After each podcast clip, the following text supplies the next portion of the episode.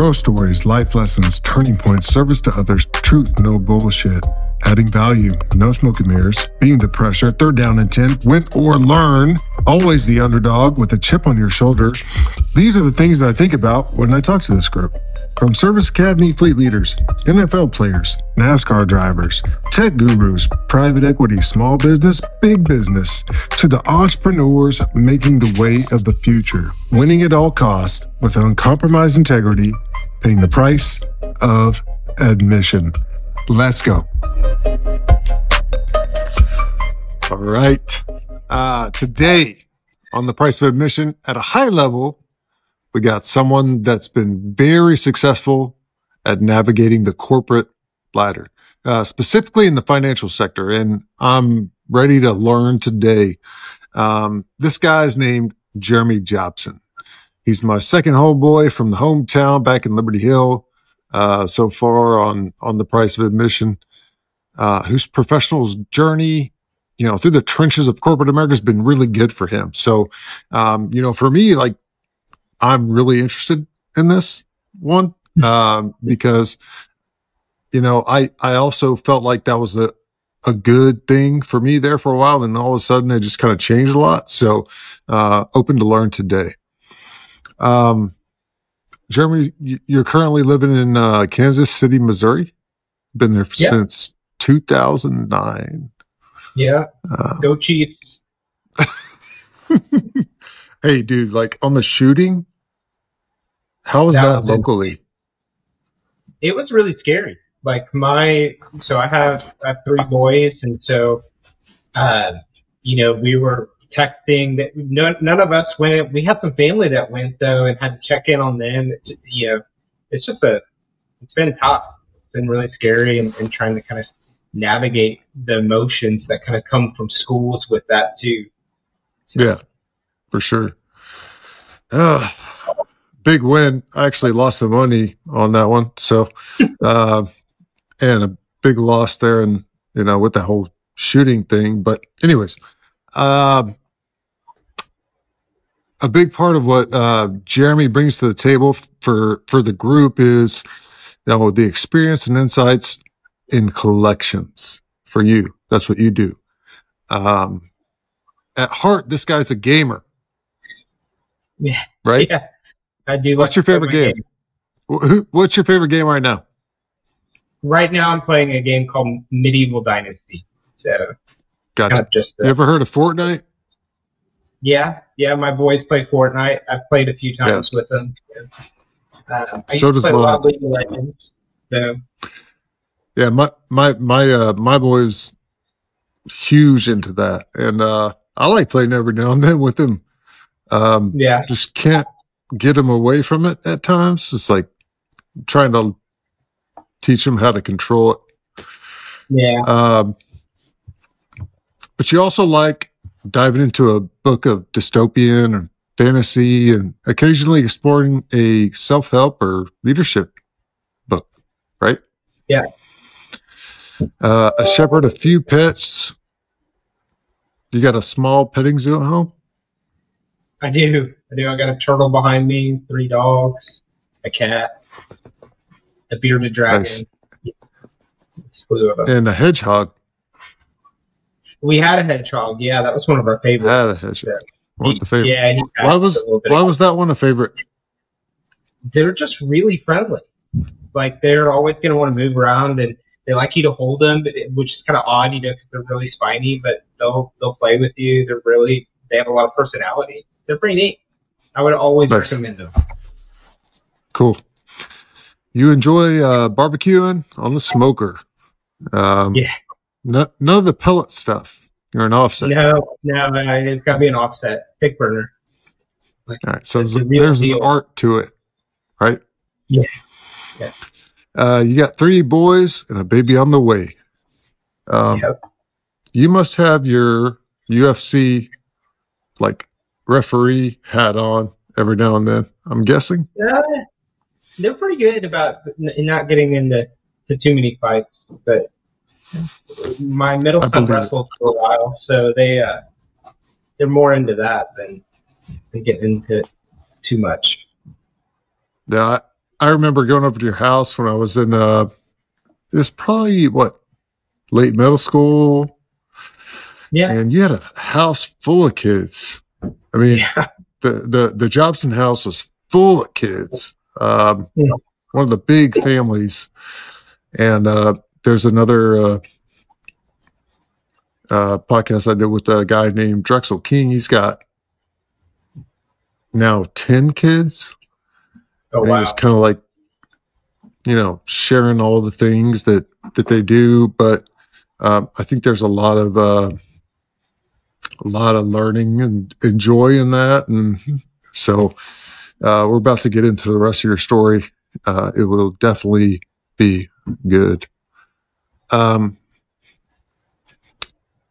when i go through the themes of what i think we're about to talk about there's the power of mentorship and learning, um, navigating career transitions, and learning every day, every interaction, every meeting, taking the positives and the negatives with you on the next step to find that true north and be on the right path. So there's the intro. Got to get into the memories. I got a, a few memories from uh, folks back in the day. Um, a guy named Logan Fletcher. He said, Thank him for my high ankle sprain senior year. Yeah. Remember that one? what happened? I, I, I don't remember I that don't, one. I don't remember exactly what happened, but but I'm sure that I did something. played Yeah. played next to him on the line. Yeah. Next one, Jehovah Cruz. Man, he was such a cool guy. I remember his honesty and faith and his work ethic in the gym. Also, um, I remember when we were freshmen, had to practice on JV and sometimes against the varsity, and we used to get our ass whooped. But he never stopped fighting. Next one, Kyle Lumpkin. He wrote a book. So buckle up for this one. Here we go. Wimberley, our senior year, we're driving to the red zone, and Jimmy comes running up to me after the play with his left hand out in front of him, palm facing his face. I think it was his ring finger, uh, my pointing in the wrong direction, clearly dislocated. Uh, he's got this wide eye look of panic on his, you know, from the body doing what it does. Uh, but something's not right. Um, haven't quite realized it yet. Doesn't hurt yet, but the adrenaline is pumping. Anyways, he runs up to, to me and, and shows me his hand and says, What do I do? I'm trying to figure out what the issue is. It takes me a second to see his finger, and all I can say is, "Go see Doc." Uh, it would have been a way badasser thing if if I would just grabbed it and popped it back into place, but Doc Doc took care of it. Uh, he was back in a play or two later, I believe, right before we scored. So, um, other than that, you know, the thing that I always looked up to about Jeremy was he took his faith seriously. He treated everyone. I saw him run in a, a Christ-like way, uh, but not not a wussy either. Like someone that will stood stand up. Um, but he had his limits, right? Fletcher, so memory person, pushed him close to the edge a few times. I think Fletcher did that to everyone. But Jeremy was stuck next to him every play. LOL. Um, I also remember Fletcher with the welcome to varsity thing, running Jeremy over in a practice on 249. We pull, and Jeremy didn't move fast enough. The dude was wasn't glory obsessed. He kept his head down and he did the work. Another memory that pops up senior year again, uh, there was a guy named Mings, I think. There's a pad holder. Yeah, Um, Jeremy. there you go. Uh, quick side linebacker, tiny guy, a little annoying. Anyways, Jeremy and I had one play where we were both meant to block him, but we kept running into each other. We're trying to double team him, um, and he was ready for it uh, and making us look bad. Like he knew the play. Uh, one advantage he, we had because we were on first team, the fun team or scout team sometimes didn't know what we were running. So I told Jeremy to hesitate just for a second. I'd hit him, um, or you hit him right after me. Um, and it worked. One two punch. We told Yeah. To cal- calm it down a little bit, stop being the fun team hero, unless he wanted to practice gymnastics instead of football. It did the trick. All right. Two more. Dexter Hansen, episode 48. Um, guess it takes a special person to play O line in the slot T. Amen to that. Um, Jeremy put the work in again to complete to compete. He killed it in his senior year. He's a prime example of what buy-in to Vance's culture did for athletes. And uh, what the hell is he up to? I haven't seen or talked to him for years. So we'll get to that. Um, last one, Coach Vance. I just gave him a call maybe, you know, 15 minutes ago, answered right away. He said, Jeremy was always consistent, always there, a rock that I could always depend on. So. That's it, man. Now Awesome. we get into the good stuff, and we we go from here into tell us your story. Yeah. So, you know, it started out going to college like everybody else, and you know, it ended up being married, having kids, and started a career. And you know, I started working at a trucking company, you know, while I was going to school, and you know, that's kind of my first introduction into uh, into a, a real real career or real job.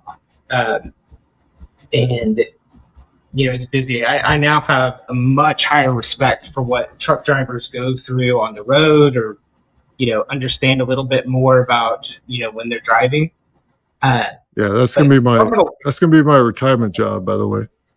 no, I don't envy that. That's a tough job.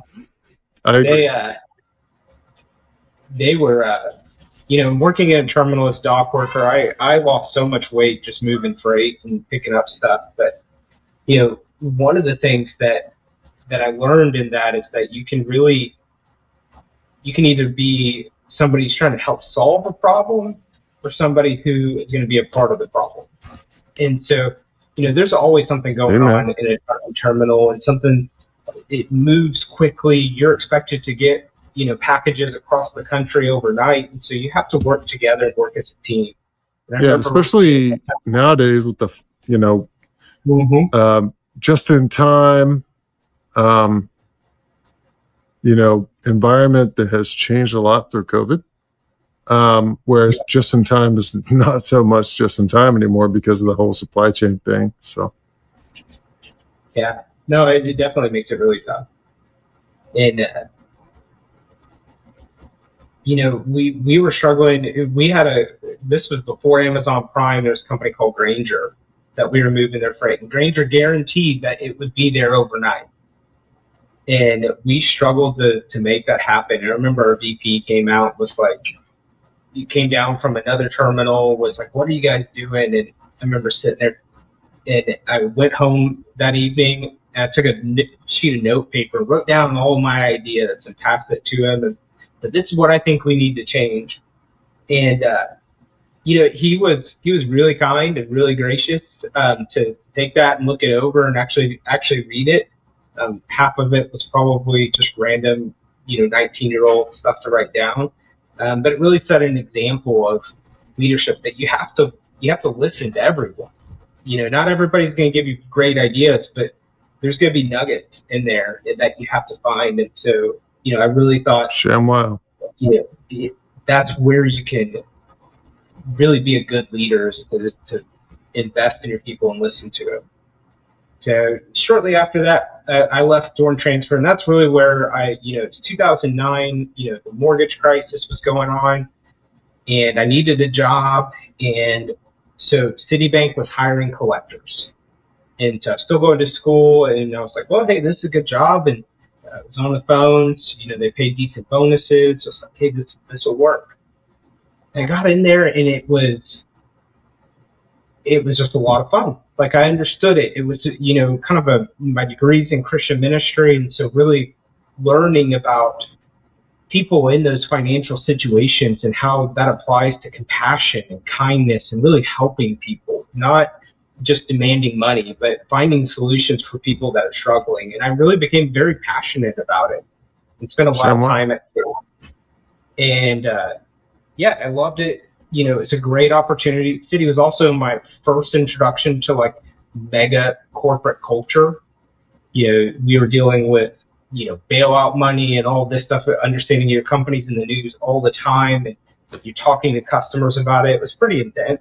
Uh, but it Man, I wish I had you as a financial controller back then. Yeah. at least You could uh, paint a good picture. Yeah. I mean, it, yeah, it was, it was definitely an interesting world. Uh, learned a lot from just talking to customers too, and understanding, hearing their stories as they're dealing with it. Uh, but you know, with that, you you know, came into Citi frontline collector, and I always was looking for, hey, how do I help advance my my financial well-being? You know, how do I grow here? what opportunities are there. And I think that, you know, sometimes corporate America gets a bad rap of kind of, you know, waving the carrot, like, oh, if you do all of these things, you can eventually be this. And, you know, but I kind of, I drank the Yeah. Kool-Aid there at, at, Citi and, and really dove in. And, uh, I don't think I spent more than 18 months in a single position. Like I was always looking for how can I advance and move around. And that really became And Citi did that for you. it did. It did because they're always looking. Nice. You know, when you're in such a big company, they're always looking for people, and so there's always doors, you know, somewhere that are going to be open. And after 12 months, you can apply out. And one of the things that I found that you know when I look back on it was probably the biggest career benefit for me was that I said yes all the time. I was like, hey, I'll move over there. I'll go to that team. Um, I'll go do that work. And what that allowed me to do is to get exposure to so much of the industry. But the And key so for you with Citi was that opportunity was available. Right. Mm-hmm. It, it, That's it's, good. It's not just That's good. opportunity though, but it's also taking advantage and seeing those opportunities. Like you've got to put yourself in a good Sam, situation, and you've got to look whenever a door is slightly open. You've got to find a way to get through it. Uh, and those those moves that you're able to do, do everything you can to learn as much as possible. And so for me, like th- that's really what set me up for success the rest of my career was learning so much about the business and doing that work. Did you ever feel like that you were kind of uh, handcuffed to a job because no one else would likely do it?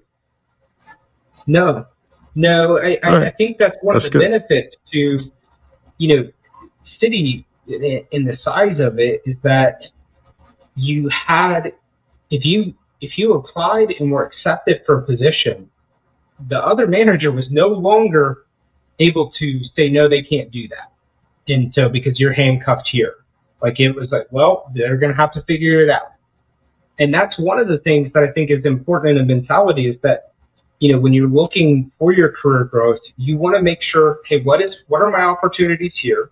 If they're not available, are they available somewhere else? And so and Shamwa. Uh, talk to your managers, get the buy-in from them to say, hey, if I can't get to this place where I'm at, then I need to move over. And it, when they get their buy-in for it, that makes it easier. Then you don't get that handcuff problem because you're having some transparent conversations. Uh, Awesome. Yeah.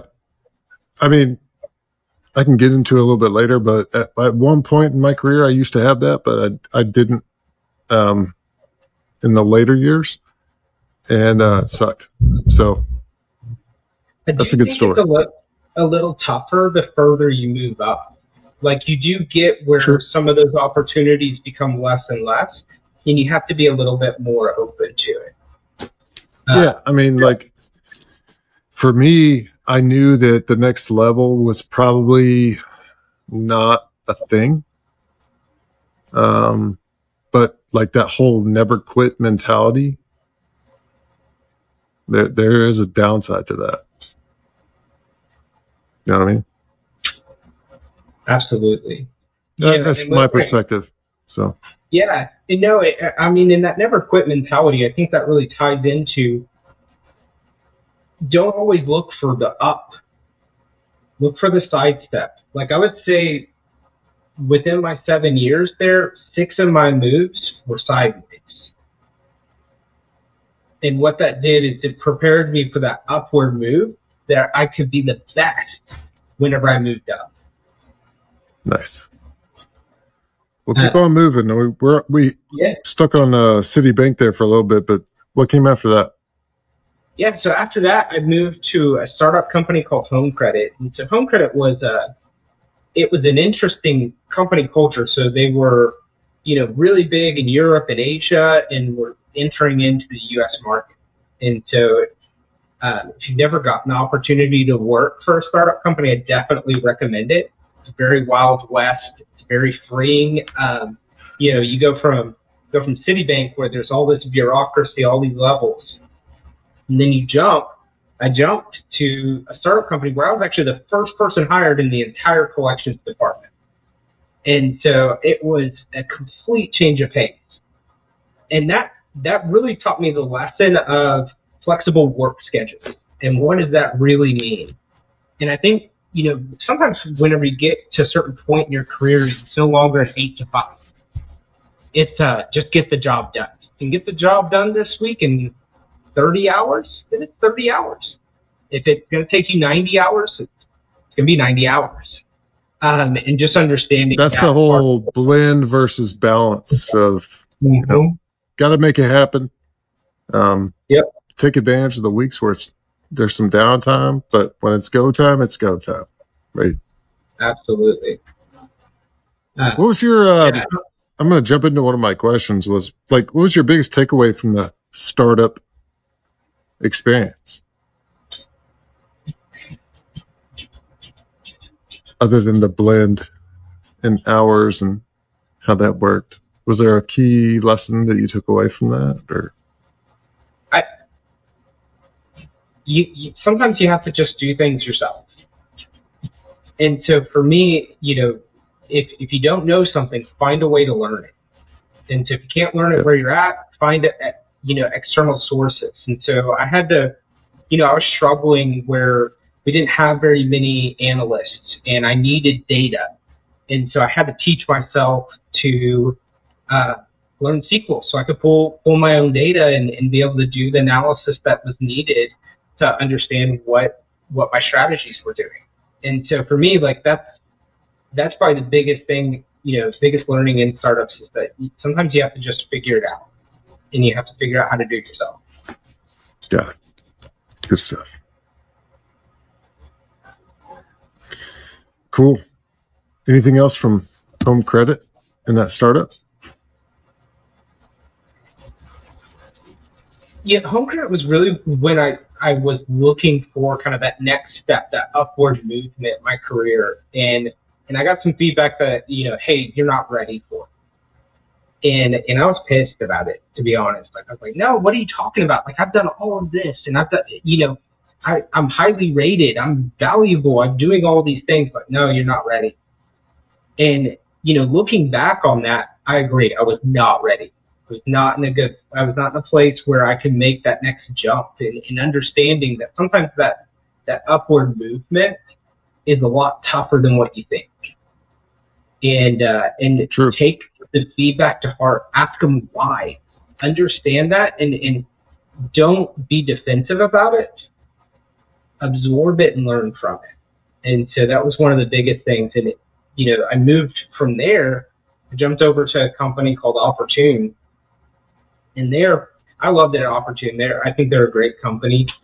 Uh, but I moved, you know, I learned SQL, and then I so I started into this analytics world, and jumped in over there as a, as an analytics manager, and it was all about you know pulling data, building processes, programming, and coding, and all. And that was none of my that wasn't my strong suit at all. And so it was it was a massive jump for me to have to dive into that world. Yeah, where you Uh, where you learn to uh, build a bird's eye view, right? Absolutely. The strategic, the yeah. so I had to lean into lean into my strength, and, and this was a, you know, I, I have so many like critical lessons that I learned just in watching my VP and my director adapt to me, because they were they were true analytics people, and they were like, hey, I don't, you know, you didn't follow the the the same career path, but I think you're solid, but we're not sure what to do with you, you know, and some of that, and so I got a lot of opportunities how to take the business to other and explain what we're doing, which wasn't their skill set. And so they opened up those opportunities. And it really taught me that you need to lean into your strengths. And so at a certain point in your career, you learn, you grind, you grow, but there's going to be things that you're good at and that you enjoy and just find that are natural. Lean into your authentic strengths. Yep. Yes, exactly. Uh, and you know, while I was there, that was whenever COVID happened, and so I was the only remote employee in our team at the time. And then all of a sudden, everybody was remote. And I remember our VP called me and said, "You know, everybody's unhappy, and I don't know how to how people work remote. Like, what do you do all day? you know, like trying to figure out what is this remote work like for you, and, and how." So then I got the opportunity to start having some sessions, and we started doing some fun sessions. And one of my favorite things that we did, we did a, a exercise that I did at Citi as well, and it was I want everybody to bring a totem and share that. And really, it was like a token or something that was memorable about you that that it's symbolic of you know core values that you had. And so Yeah. we had a lot of people that were um, expats or immigrants into the U.S. that were part of the team, and so they're like, I, I don't even understand the word totem, so they Googled it and saw totem poles, and so then they took that as like, hey, an animal that represents me. And I remember my boss; she was one of my one of my favorite leaders that I worked for. She talks about how uh, her totem is an elephant because uh, elephants are so close as a family. You know, they celebrate. They they celebrate when an elephant is born, and they mourn when an elephant dies. And, Yeah, and they can hear a thunderstorm like a hundred miles away. yeah, like all that stuff. That's maybe that's why they're scared by mice. I don't know. Yeah, absolutely. But it made it made me think about her as a leader and how that relates so much to how she was a leader for us. Like, you know, she took care of us, she mothered us at times, you know, and making sure we were okay. And uh, that was her gift. That was her strength as a leader to get more out of us. She she made sure we were good to go. Uh, and so I really appreciated that about her. Uh, Nice. the last I, thing I am not a fan of work from home, by the way, because of what you just talked about. Uh, because for the manager that manages work from home, Mhm. you got to be ultra creative, right? You do. The uh, interpersonal interactions, that's where the magic is. So Absolutely. hats off to you. I, Yeah. It, it it's definitely a different world for sure. Uh, Yeah. The the last thing with Oportun that I really feel like was a was a critical lesson. You know, I got a job offer to go to Western Dental, and I went to my VP and I said, "Hey, I got this job offer. It feels like a really good opportunity. What do you think? And she said, Well, let me think on it a little bit. She came back and she said, Hey, we have a counter offer for you. Uh, but before I, I go into my boss mode and tell you the counter offer, I'm going to tell you as your friend, you need to take the other job. And to Similar. me, that that is real leadership. Whenever you can look at people and you can say, you know what, it's not going to benefit me for you to do this, but it's going to benefit you. And, and building those relationships and having those, like I promise you, if she called me today, needed help with something, I would answer it because of those relationships and that that feeling that and support that she gave. Yeah, I had a few folks leave my operation. And I was like, go for it. Like, totally makes sense. Yeah. Very similar thing. And if it doesn't make sense, then they can trust you when you say, I don't think this is a good idea. Yeah. Well, they're doing great. So, Yeah. Yeah. No, I mean, I always hope for the best for him, but I just had somebody leave Yeah. my organization. I had the same same speech. I was like, hey, this is a great opportunity. This is going to be better than what you're going to get the next three years here. Like, go do it. That's exciting. You know, congratulations. Uh, that's awesome. But, you know, during that uh, Western Dental time, you were traveling, right? So,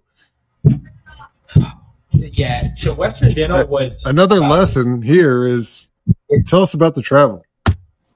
Yeah, so so I live in Kansas City, and Western Dental was based in um, the DFW area.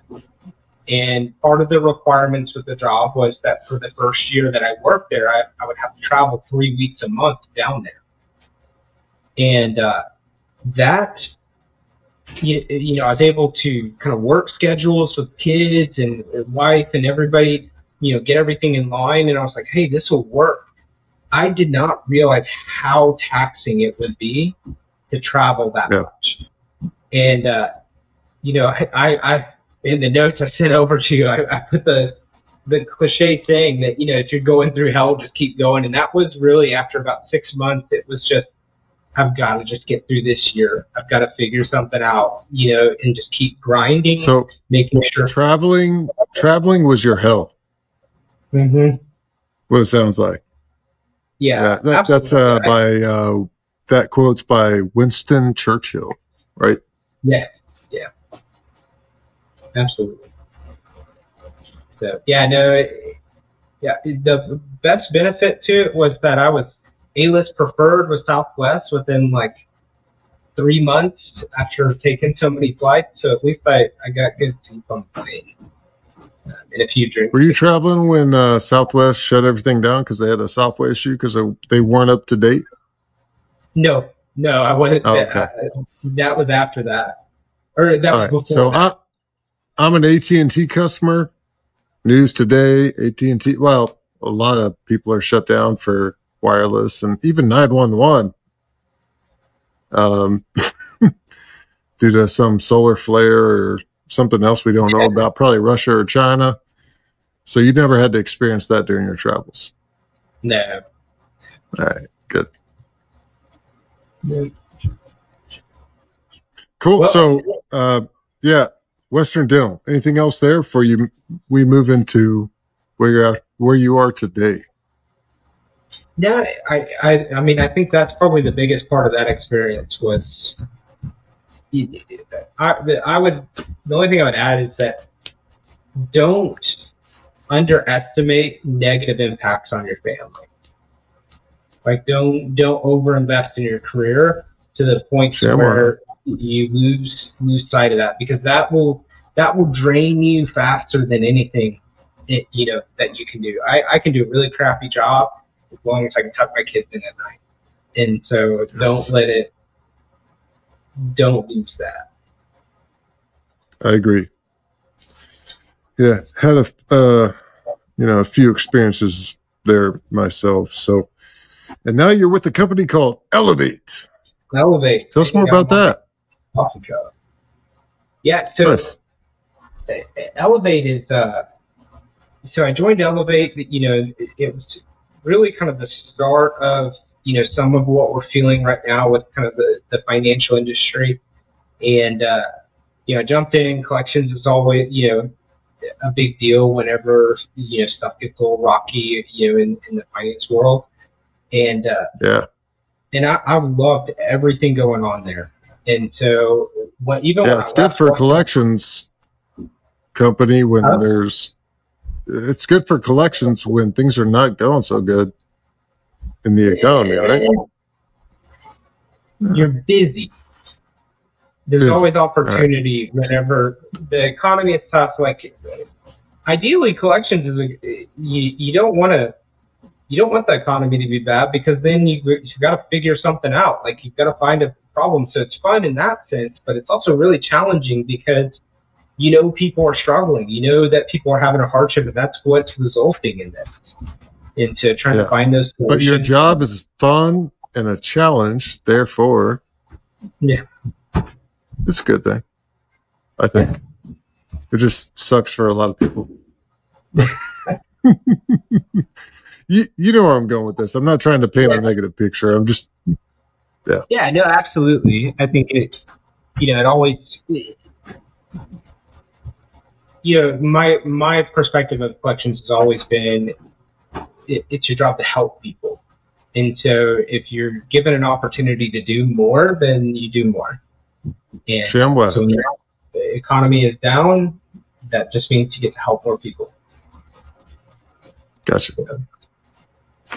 Yeah, so you know, Good jumping stuff. into Elevate, that, that it was a great company culture, and, and being able to to join the team and really hit the ground running. I, one of the big things, and, and we'll probably get into this a little bit later, is you know, I remember whenever I joined, you know, my boss at the time, she said, "Hey, just be you."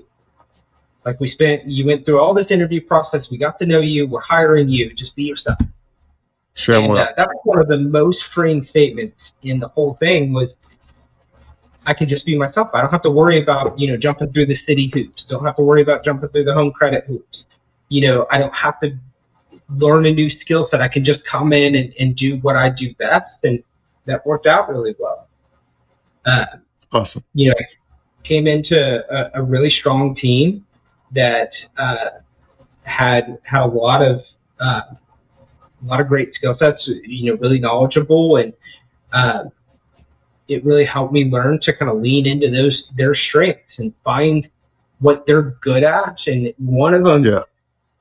You know, one of the top performers that I had, you know, they really complemented what I consider to be some of my weaknesses. And so accepting that, saying, hey, this is your opportunity to shine because that's, you know, and then I can drive over here.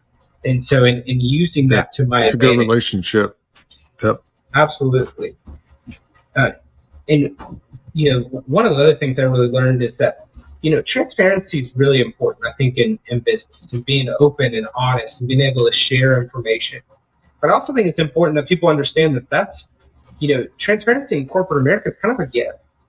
And it's something that, you know, Yep. if we're, if, if you're relaying on information, it's not to create anything that you, any negative emotions, it's to make sure that everybody's aware of the next steps or the next task that needs to be done and find motivation in that. Yeah. No, I, I totally agree with you. Um, did you ever have to uh, share some transparency with somebody up? Yeah.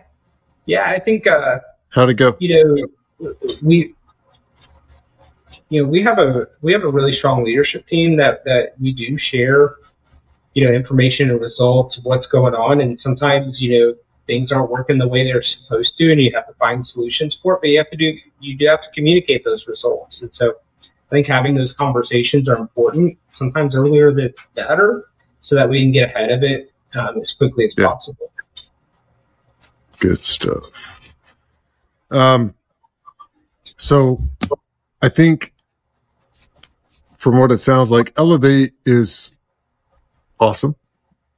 Um, but I also want to, you know, ask you about like, how did you embrace, you know, your au- authentic self in that? So as you're going through that process, taking on a new role, um, finding the strengths out of your team members, which is, you know, a great way to really exploit the team's talents, um, like you're doing. Um, how'd that work for you? Like, was there like an epiphany or like, oh, I can actually now do things the way I want to?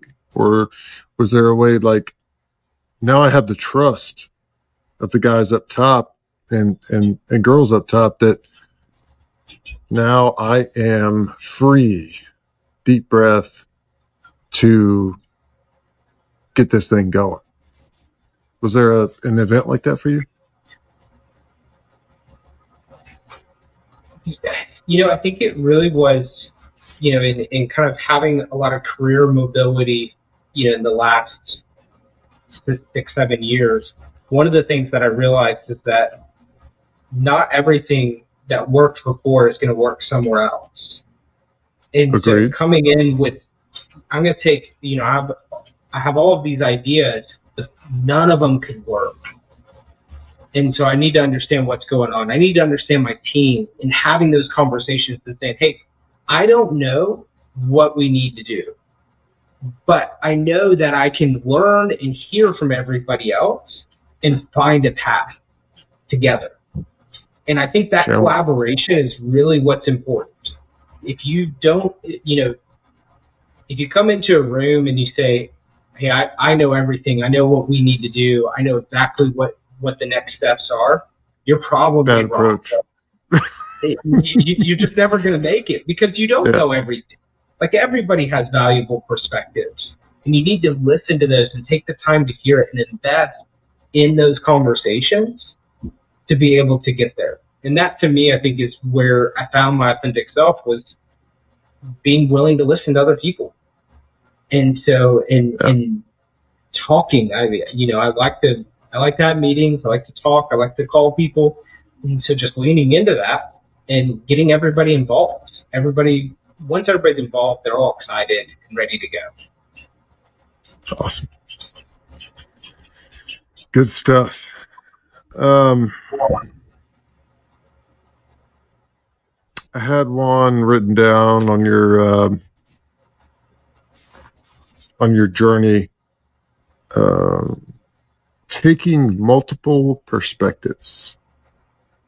I think that is so important um, because we all have this like inner self perspective, but if you can kind of elevate that and think about things like turning the map around in the military, we, we say turning the map around, um, thinking about things in different perspectives. Is there a, you know, a, a time or two where you turn the map around and you're like, oh, light bulb. I know I didn't prepare you for this, so you're on the spot. Yeah, no, you cut me off guard. you know, I think I, I, I've had I've had moments where I've had to be like, why did they do that? And uh, you know, one of one of my mentors has a saying that that she says is, "Well, what else could be true?" And that's that turn the map around mentality. And so I remember, you know, Yep. trying to figure out, you know, why were these decisions made? Why are we going in this direction? Why, you know, why was a project deprioritized? And so it, it takes time to say, you know what, rather than just going in there and be like, oh, my stuff is important. You need to do what I need. It's ask the questions. Hey, what is this impacting? When I got deprioritized, how is this project more important? Not in a, a, an attacking or accusatory way, just a way of like, I, I really want to support this. Can you help me understand, you know, what what is the ROI on it? Where are we going with it? You know, what happened? You know, on your side. And when you Yeah. listen and, and you get that information, say, I completely understand. And so being willing to have that conversation rather than coming there, why did my project, why is this more important to me? It's all about how you approach it in those conversations. Gotcha. Have you ever had a moment when um, when you turn the map around and uh, the other side of the map doesn't keep their commitments. It doesn't keep the what? Their commitments. So they said, "Hey, I will do this thing." On the other side of the map, it's like a supporting effort. So um, the main effort is the business, the growth, the cost, the whatever. And you ran into a, a moment when the other side of the map said, Hey, I'll do this. And they didn't do it. You ever had that? Absolutely. You know, we work with a lot of, Yeah. A lot of different How'd you handle it? partners.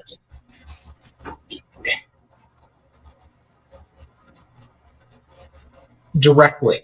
I I ask because, you know, experience. So I'm, I'm trying to seek mentorship through you. I think the best thing is is that you need to be need to be direct, you need to be honest, but you have to be kind. Like there's a there's a really big balancing act with it. But no, I, I mean I think that's the most. I have a problem thing. with that. Like, Yeah. if you say you're going to do something, and you don't do it, then you're on my you're on my list. you know what I mean? But I think you, I think you lay out those expectations and you say, hey, you know, I need you to help me understand why didn't we get here. You know, you. so can- how do you, do can- that after three times you lay out the expectations?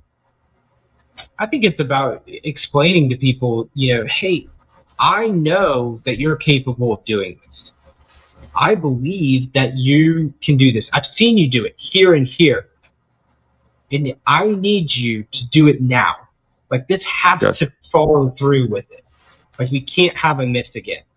And Yeah. What if I you don't see him do that though? Then those are where tough decisions come in. Amen. Shamwow. Yeah. All right. Yeah. I'm done. I'm done diving into that foxhole, but I had to because it was good um, Yeah. for me, anyways. Well, cool. Anything else about Elevate before I start asking you some questions? Yeah. Let's jump into the questions. All right. So uh, I got to go back to Jerry Vance, one of the memories. Um, do you have any key lessons from that guy? Because I know I do. I usually fall back on the tools from from those years on almost everything. So You know, it's Episode. uh, 76, by the way. I had a couple different memories, but but I'm actually going to use this one because uh, it kind of goes back into the the kindness and commitment and some of that. You know, Coach Vance could be really tough at different times, but he always found a way to just really connect with you. And uh, I don't know if it, Lo- I, Logan's memory joking about the high ankle sprain. I'm sure I made a mistake somewhere that took the wrong step, whatever, because it's it's pretty common um, when we played. But I remember I was I was messing up on my first step in practice, and Coach Walker was mad as hell and and you know yelling about it like you're not getting off, you're not taking off fast enough. You need to get out of the way. Probably whenever Logan ran into me. Yeah, the first uh, step is most important. And Coach Vance stopped all the practice, walked up, and, and I, I don't ever remember. He called a lot of people by their last name, but he always called me Jeremy. And uh, and I don't know why that stood out as meaningful to me, but it did. And probably because I have six brothers and sisters, and so that made me feel unique instead of just being another Jobson. Uh, Nice. and uh, and he stopped practice, and then he said, "All right, we're gonna practice taking the step." And we did for probably three or four minutes, just taking that first step over and over. And he's like, "All right, you're good to go." He's like, "It won't happen again," and it didn't. I corrected it, and so that investment that Yep. it took for three or four minutes was so meaningful, and that's how you do stuff that's direct and kind, all at the same time. Nice. Good stuff. I would say like that actually works anywhere. Like that 1st Mhm. step, like that first habit, that first thing that you got to do every day, whatever it is and whatever you're doing. And uh so another reason for the the toolbox pull there Yeah, good stuff. Um, so you talked about Coach Walker. Um, you got a good memory about him because so for the group, Coach Walker was the offensive coordinator when Vance, uh, in this small town, Liberty Hill, that's now a 5A in Texas, um, has grown, came back, became the head coach, and, you know, the program still thrives. So there's a sustainability aspect to it. And that's why I want to hit on it. Um, Walker died of cancer. Um, and such an awesome dude, in shape, um, extreme leader, just unfortunate story, but his legacy lives on. So, do you have a, a good Coach Walker memory or, or story as an offensive lineman on his offensive coordinator leadership scheme? You know, so Coach Walker was just being himself was just so influential. Like you can't, I, I, I can't always grab a hold of a specific memory, but one of the things that I, I do remember about him is that he always raced us everywhere we yes. went. Like out to the field, out to the field, even getting dressed. Like he would be, he wouldn't run in the halls, but he would walk as fast as humanly yep. possible to get down there. Time and tide, wait for no man. Yes. He's always competing. Um, nice. And so I I look at that as you know always always give hundred percent. Always do nice. everything you can. Yes, I mean like even today, like if if I get a job that I'm not really excited about, like if I gotta clean something, I'm gonna do it to the hundred percent of my ability. Mm-hmm. Um, that is a definitely a Coach Walker thing for me. So, um, job to job. So you've made many job transitions. Um, and, and part of the thing that I do with the folks that I get on this podcast is, you know, military to transition to the civilian thing. Um, for you, what's been the toughest job to job experience for you? Like, I, I went from this and now this new thing is a little bit different uh, or totally different. And I had to learn these things. How'd that go? Yeah, I think that for me, the toughest one was, was definitely the, the first step. And so getting out from ShamWow. Go, yeah, going from Citi to home credit you know, this was this was a jump from somewhere that I spent a lot of time learning and growing and thinking that like, oh, this is the Citi way and drinking that Kool-Aid and then realizing, hey, there's this other opportunity and it's really good. And yeah, taking that don't drink too much there. Kool-Aid. Yeah, don't ever drink too much Kool-Aid. Just but, a little bit. absolutely. You know, and, and in that step, it really you know, it's the toughest because it meant that I had to really believe in myself and trust myself to, to do the job and find a way to do that. And I think once you take that first step and you take that jump into it, the second one becomes easier. It's like, well, you know, I tackled this challenge, this transition. The next one is going to be, you know, a little smoother. And so, but that was definitely the toughest. Gotcha. Sam, well to that. Um, on learning from others. All right. So that's a big part of, you know, of your journey, I think. Um, do you have a story where you learned an unexpected lesson from a challenge, a mentor, or maybe even a situation? Like, hey, I just went through this thing. I'm like, I slept on it, or, you know, a couple weeks later, a month later, I was like, oh, that's what that meant. Do you have one of those? Yeah, you know, we, we were, we had a big presentation and uh, my boss was presenting everything and then, you know, helping out, listening, you know, help kind of prepare for it. And then we got some feedback afterwards and I just don't agree.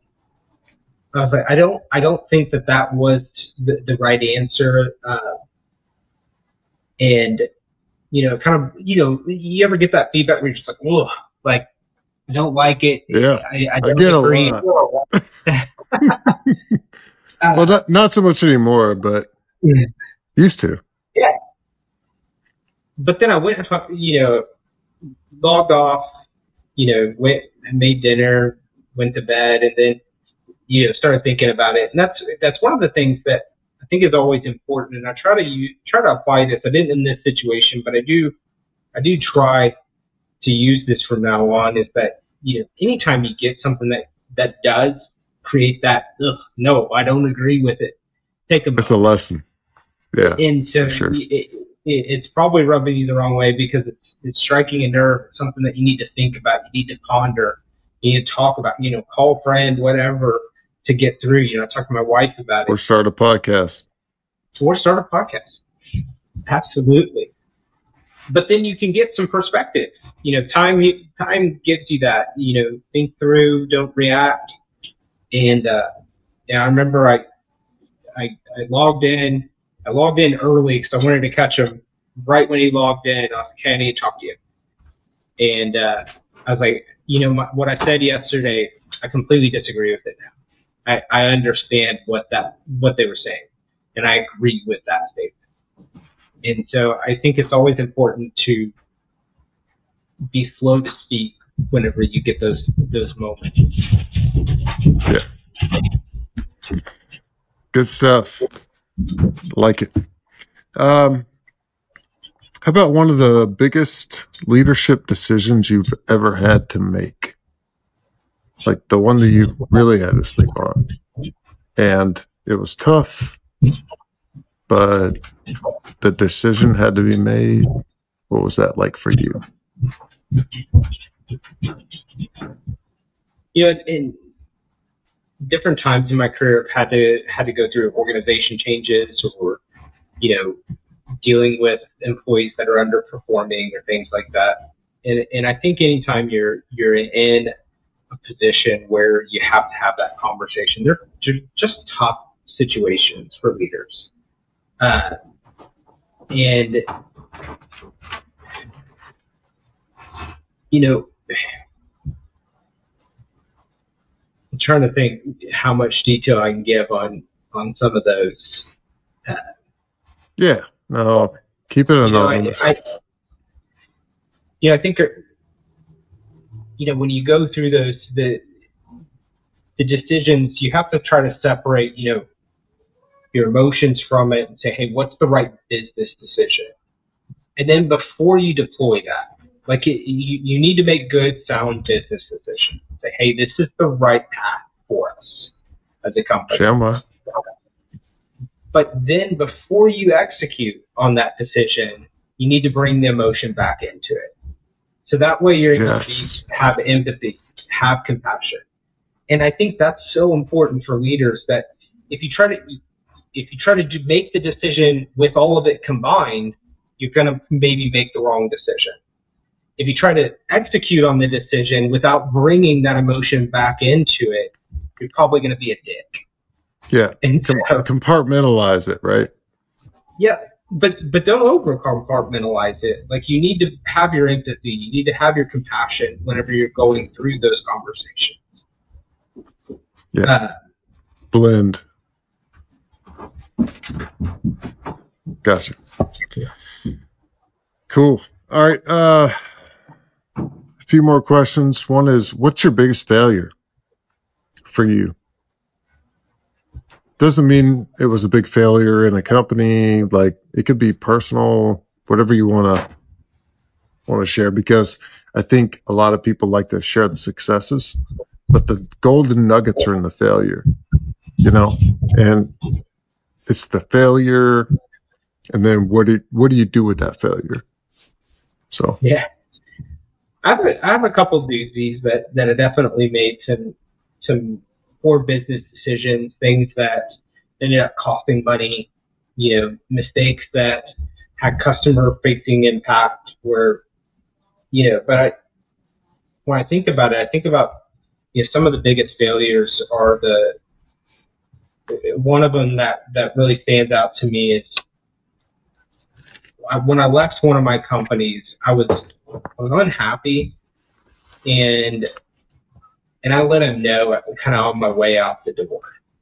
You know, and and it was it wasn't a gracious leaving. It was you know that kind of haha I'm leaving, see you suckers. You know, middle finger in the air, and uh, I regret that. And I feel like that's a failure of character, which to me is a bigger problem. Like you can you can make a financial mistake, you can make a coding mistake that you can recover from. Say, hey, I made a mistake. Like, but whenever you you're not yourself and you do something that when you look back on it, those are those are the biggest failures to me. And and that that's one that's kind of stuck out and will, will stay with me through my career and has impacted other transitions that that, you know, when I, I've left other places whenever I was unhappy. I was unhappy with all the travel at Western Middle. I did my best to leave there with grace and kindness and making sure everything was done um, and buttoned up well for him and because of that previous experience. Gotcha. That's a good lesson for me because I'm still kind of uh, getting over that. So, uh, which I think I've done with some grace, but at the same time, like I'll. So my biggest weakness is trust because I give it a lot of times. And hmm. if I don't get it, I get super pissed. Make sense? It does. Yeah. I, I can definitely understand. I, I, I'm like thinking through like the, the, the, the Tony that I remember in high school, and I, I, I see that, that, that, Well, because uh, that I trusted you and you came through. So there's no problem, right? But, but you also But no, I, I feel you. It's there, there. There's definitely, I think, a societal thing with that. I've done a lot of research on it. Um, it's a different thing today. We're millennials. Uh, Gen Z is going to see it totally different. Um, and we as leaders, especially um, you know, in 20 years, you and me, when we get to the wherever we get to, we have to be able to have some empathy, understand, listen, right? Be authentic, build the trust. And um, so, in that, I think of it as a an advantage because there was an experience for you there was an experience for me and um, that's gold you know what i mean Yep. so Absolutely.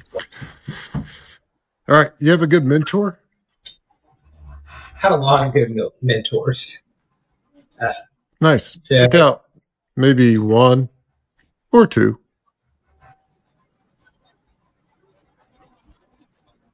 I'd say you know my my best mentor and probably the one that I that I lean on the most from from experiences with him, and then even still you know texting him to this day to ask a question or something. You know, was my boss at Home Credit, and uh, he just opened up doors that would have taken years to open up. I still rely on that network, and he really taught me the the value in meeting people and building those relationships through conferences, through taking phone calls, answering, you know, I get a lot of business development emails and uh, reply to them.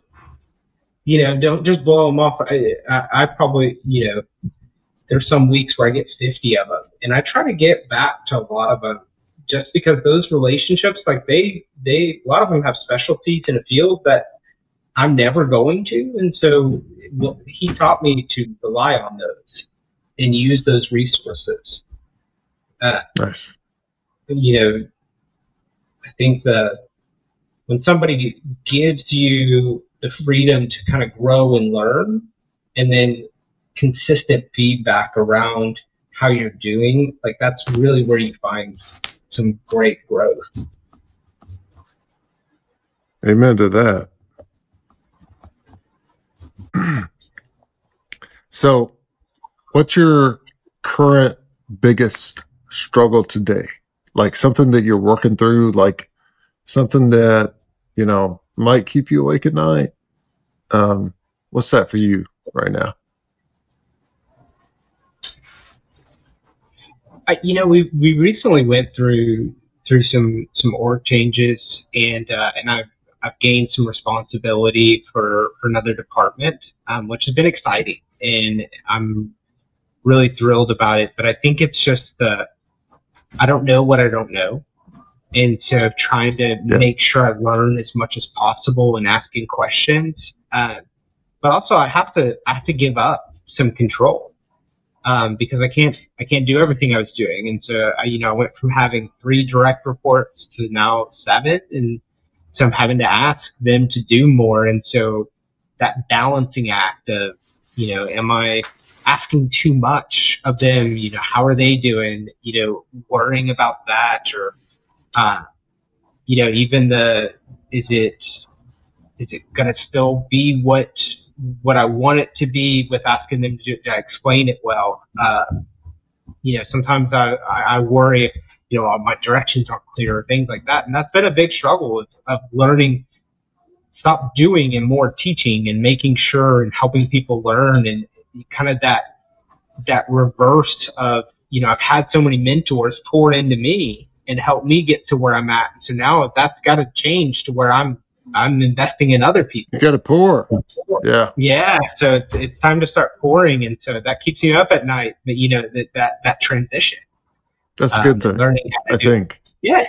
Personally, exciting. Like that, that, that, that charges the battery for me. Like that's good. Yeah. I, I love it. It's it, and I have a great team, and I I never doubt their capabilities. I just worry about you know am I giving enough of myself to them for them to get there? Yeah. When I uh when I go through that, I go um usually to the gym and I'll listen to some, you know, janky tunes and when I say janky, I'm just like I go back to the old school. Like I was listening to like Tupac and some some of the old school stuff yesterday. There you go. Like, yes, like that's where it's at. Like so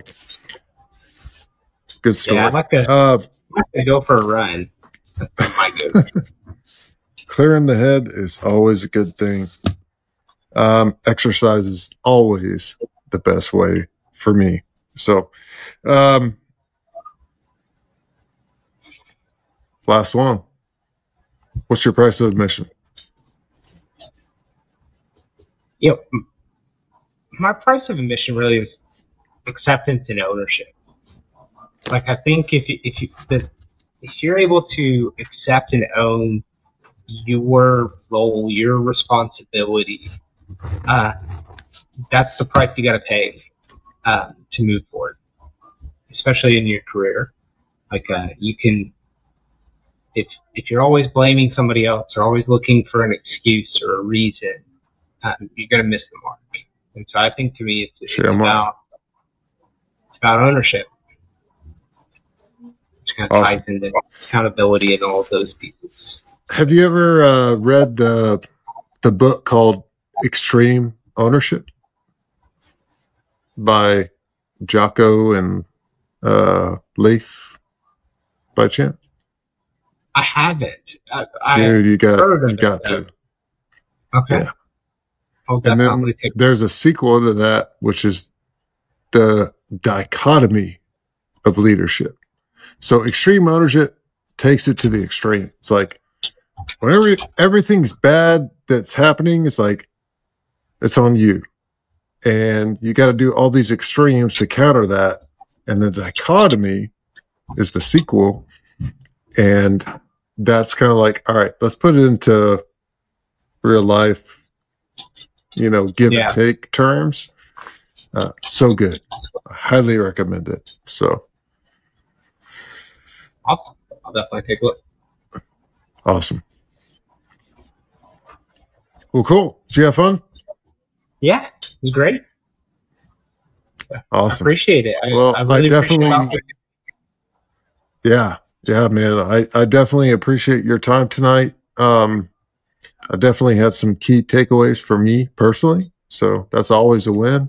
And um, I love doing these things because I always take away something and uh, had a few takeaways tonight. So um, I got one other question that I wrote down. It's like, did you have to do a t- collections on anyone that you actually knew?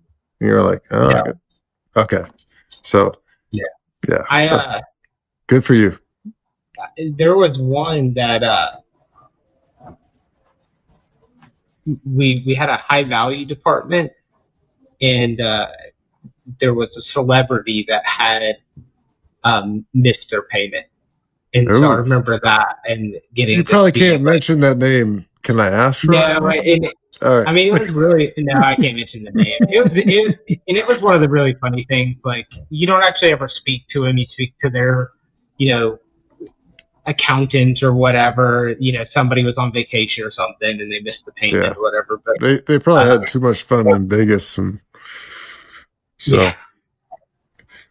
cool. Dude, um part of your uh price of admission um you know, acceptance and ownership.